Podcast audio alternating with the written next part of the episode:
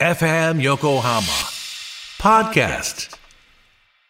こんばんは、ジャパタフットボールクラブのロブです、えーコミックアトラスでございます、コミックアトラスは漫画家の先生のインタビューや漫画から生きるヒントを見つけていく番組でございます、えー今日もね聞き手に番組スタッフ森谷くん来てくれてます、はい、よろしくお願いします。よろしくお願いします、はい。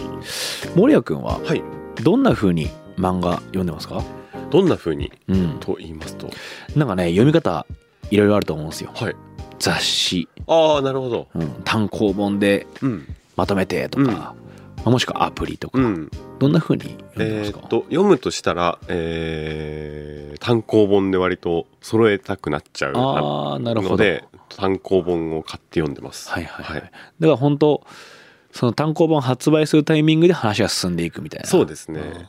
じゃあ新しく漫画読もうと思う時は基本単行本そうですね。単行本以外だとあんまり触れてきてないですね。なるほど、はい。だから意外とハードルが高かったりして、うん数が多い漫画もたくさんあるじゃないですか。いや本当ね、はい、もうなんか100巻あったりとか。ワンピースだねあ、あまあ、そうですね。あ、バレちゃいました。そう、ワンピースとかも。100巻でなるとワンピースだと思っちゃいますけど、は本当は全部揃えたいけど、あーま途中まで行けしか行けてなかっ確かにたりとか。確かにどっかで止まったらね、うん読み始めるのも大変ですもんねそうなんですよね。まあ最近だいぶテクノロジー進んではい。そのハードルぐっと下がってきてるんですよ、はいはい。さっきちらっと言ったんですけど、うんアプリはい。アプリっていうのが便利でなるほど。アプリで今漫画読めるんですね。そう各出版社がはいアプリ出してて、はいそこで漫画結構読めるんですよ、うん。なので雑誌では連載してないけどウェブで連載してるみたいなことが。最近。増えてきてまして、はいちょっと試し読みしてみようかなとか大ちゃん無料で読んでみようとかっていうのを、うんあのコミックアトラスの概要欄にもうん貼ってるんですけど、はいはい。まあ、それがアプリとかでも読めたりするよっていううん。今世の中なんですよ、はいはい。そのアプリで読める手軽さっていうところで、うん今日なんかあなたのスマホですぐ読めるこの1話読んでくんないっていうレコメンドしたいなと思いまして、はい。やっぱりこういつもレコメンドしながら、うん確かにこれって読み方うん。によってはいやどこで読めばいいんだみたいな、うん。漫画に慣れてる方とかは、うんあじゃあ買ってみようかなとか一回漫画喫茶行って試し読みしてみようかなとか、はいはい。なんかいろんな方法あるじゃないですか、うん。あの Kindle とかで買おうかなとか、はいはい。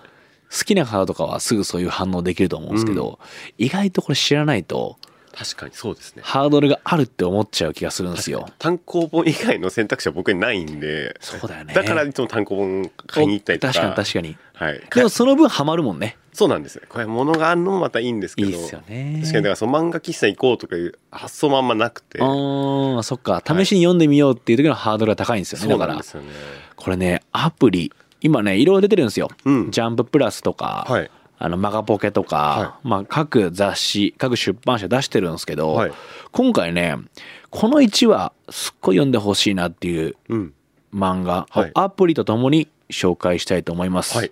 お願いします。アプリはですねコミックデイズというアプリでございます。その作品を連載している漫画サイトはアフタヌーンという雑誌があって、そのアフタヌーン編集部が運営しているウェブ漫画サイト、はい。アンドソファーというところで、うんえー掲載されている漫画でございます、はい。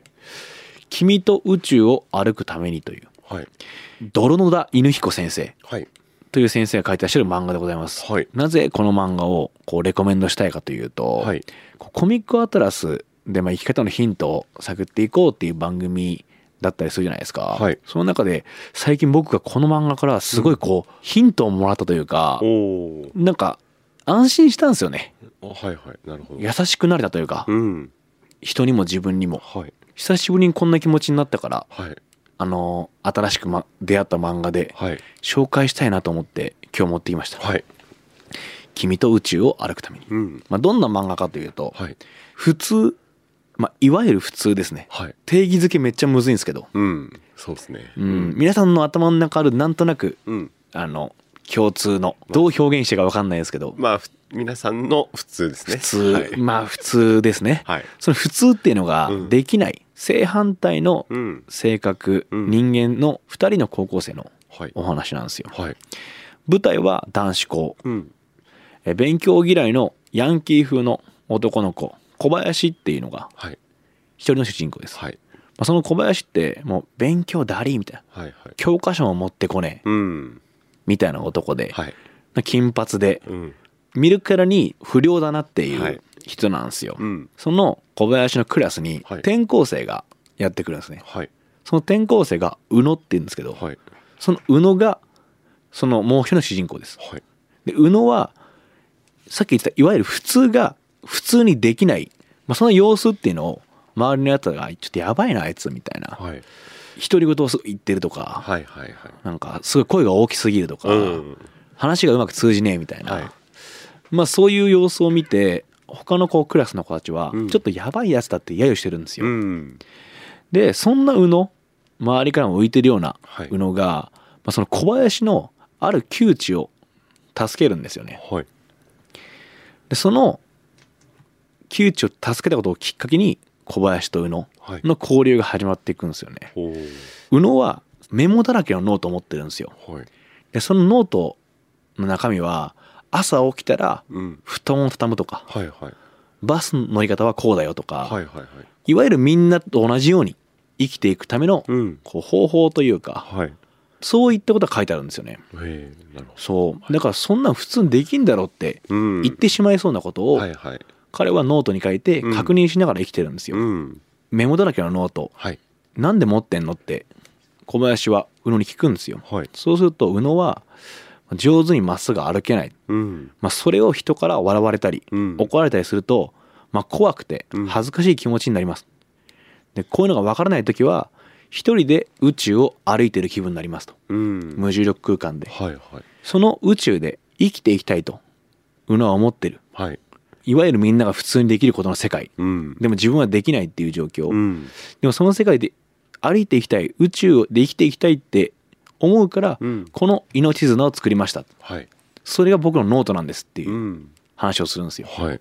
その話を小林は聞いてて実は小林もいわゆるみんなが思う普通っていうのができないんですよね。はいはい。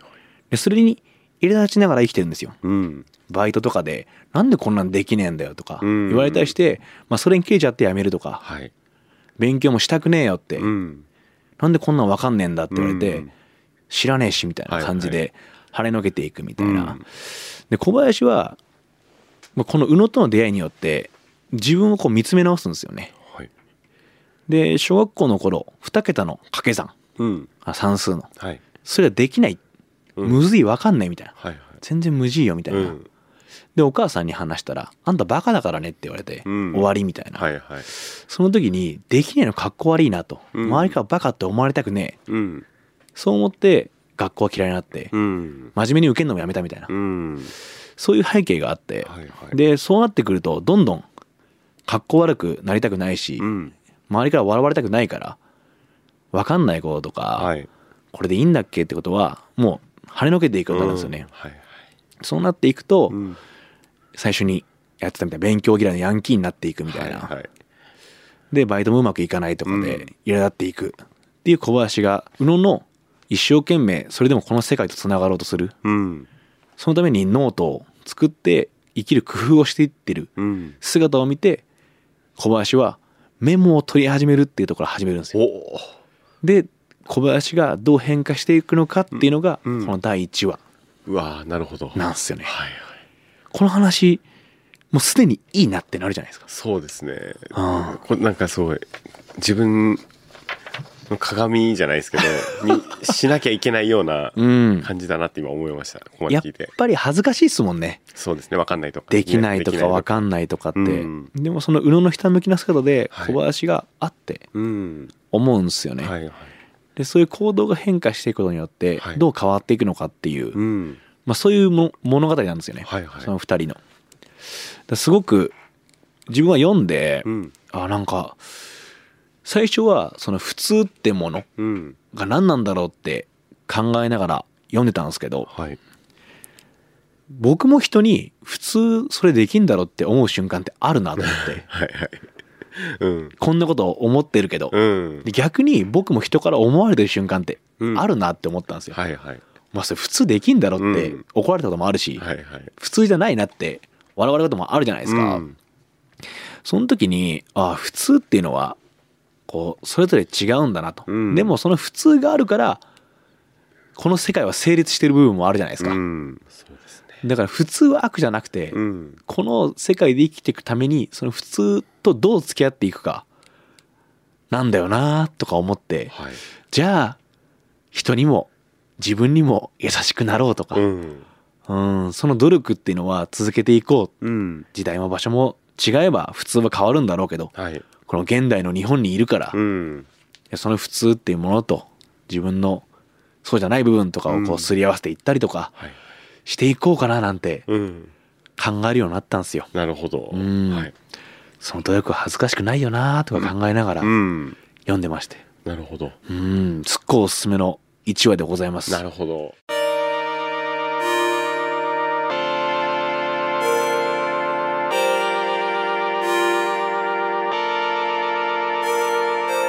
アフタヌーン編集部を運営するウェうんブ漫画サイト、アンドソファーっていうところではい。掲載されてるって最初話したんですけど、はい。これアンドソファーのこの由来みたいなのが書いてあるんですよ、はいはい。ウェブサイトに。はい。ちょ簡単に読んでいいですか？はい。いろいろ起きる毎日の中でうん。ひととき息をつける場所があってほしい。その思いからこの名前を付けました。はい。アンドソファね。生きていると本当にいろいろありますよね。楽しくてニコニコしている瞬間ばかりではなくて時々生きにくいなってびっくりして立ち止まることも長い人生にはあると思います。はい。でちょっと中略。本の中に自分と同じような傷を抱えた人がいてそれでも生きている。その人は私にそっと寄り添い手を握りハグをしてくれたように感じたことがあります。そのあったかさに私は一人じゃないんだ。こんな人生があったっていいんだ。と思えるようになりました。アンドソファーにある作品が読者の方々にとってそんな存在になれたらいいなと願っています。っうん。て書かれてて、はいはい。なってます。なるほど。はい、この、えー君と宇宙を歩くためにが、うん。まさに僕はなったんですよね、うんうんさっき森谷君も言った鏡みたいなもんじゃないですか、はいはい。作品が、いうん。やすごく素敵な、うん。このサイトで素敵な作品に出会いまして、うん。それをぜひコミックアトラスのリスナーそして森谷君におすすめしたいと思って今日時間をもらいました。この漫画高校生の時に読みたかったですね。先週話してたはい。内容と一緒ですよね、あそうですね。やっぱりそういう印象を受けるんですかね、ううんん。あの漫画自体を、うんまあコミックアトラスもそうですかもしれないですけどうん。この漫画自体は高校生の時読んでたらまたこれそうね。今の人生に大きく変わってたのかなとか。でもまあ逆を言えば、うん。これから守谷君が後輩とか、はい。もしかしたら子供ができたとか、うん。そういう時に伝えれますよね。そうですね。うん、それを伝えれるきっかけになってますから、うん。別に今すぐ自分の人生に反映しなくても、うん。この作品無料でお第1話読めますんで、はいコミックデイズのアプリはい。ダウンロードしてもらって、はい。もしくはねパソコンとか、うん。えースマホでアンドソファー、うん。アンドはあのアンドですね。はい。記号のアンドはい。に SOFA でソファー、はい。検索してもらって、うん。この「君と宇宙を歩くために」えー、泥野田犬彦先生はい。の作品、ぜひ読んでほしいです、マジで僕はその涙がほろりとうん。出てきました、はいなんか今の自分に足りないものはそこにあったというか、うんそうですね。そうだまたかっこつけてる自分がいるな とかはいはい。分かんないなら分かんないでいいし、うん。できないならできないでよくて、はいはい。頑張ればいいんだよみたいな、うん。変にごまかしちゃダメだみたいな、うん。ごまかすんじゃないっていうふうに思わせてくれて、はい。この一生懸命小林と宇野がうん。なんとか生きていこうって試行錯誤する姿、うん。それにまた影響されていく人々を見ているとね幸せな気分になるしキュッとなる瞬間もあるしで、うん。あのものすごく素敵な作品でございますので、はい。ぜひ帰り道、はい。電車の中とか、うん。寝る前とかお風呂に入っている時とか、はい。気軽に検索してもらって、うん。概要欄にね URL 貼っときますんでぜひ読んでみてください。はい。はい。ありがとうございます。アプリでも出会えますからね。はい。はいめっちゃおもろいんだよなこれ。いや面白そう。本当に高校生とか若い時に読みたかったですね。うん。えでもね今でも繰り返しなんだなって思う。ああまあそうですね。うん、高校生の時、うん。自分が感じたことと、今感じてることがすごい似てて、はいはい。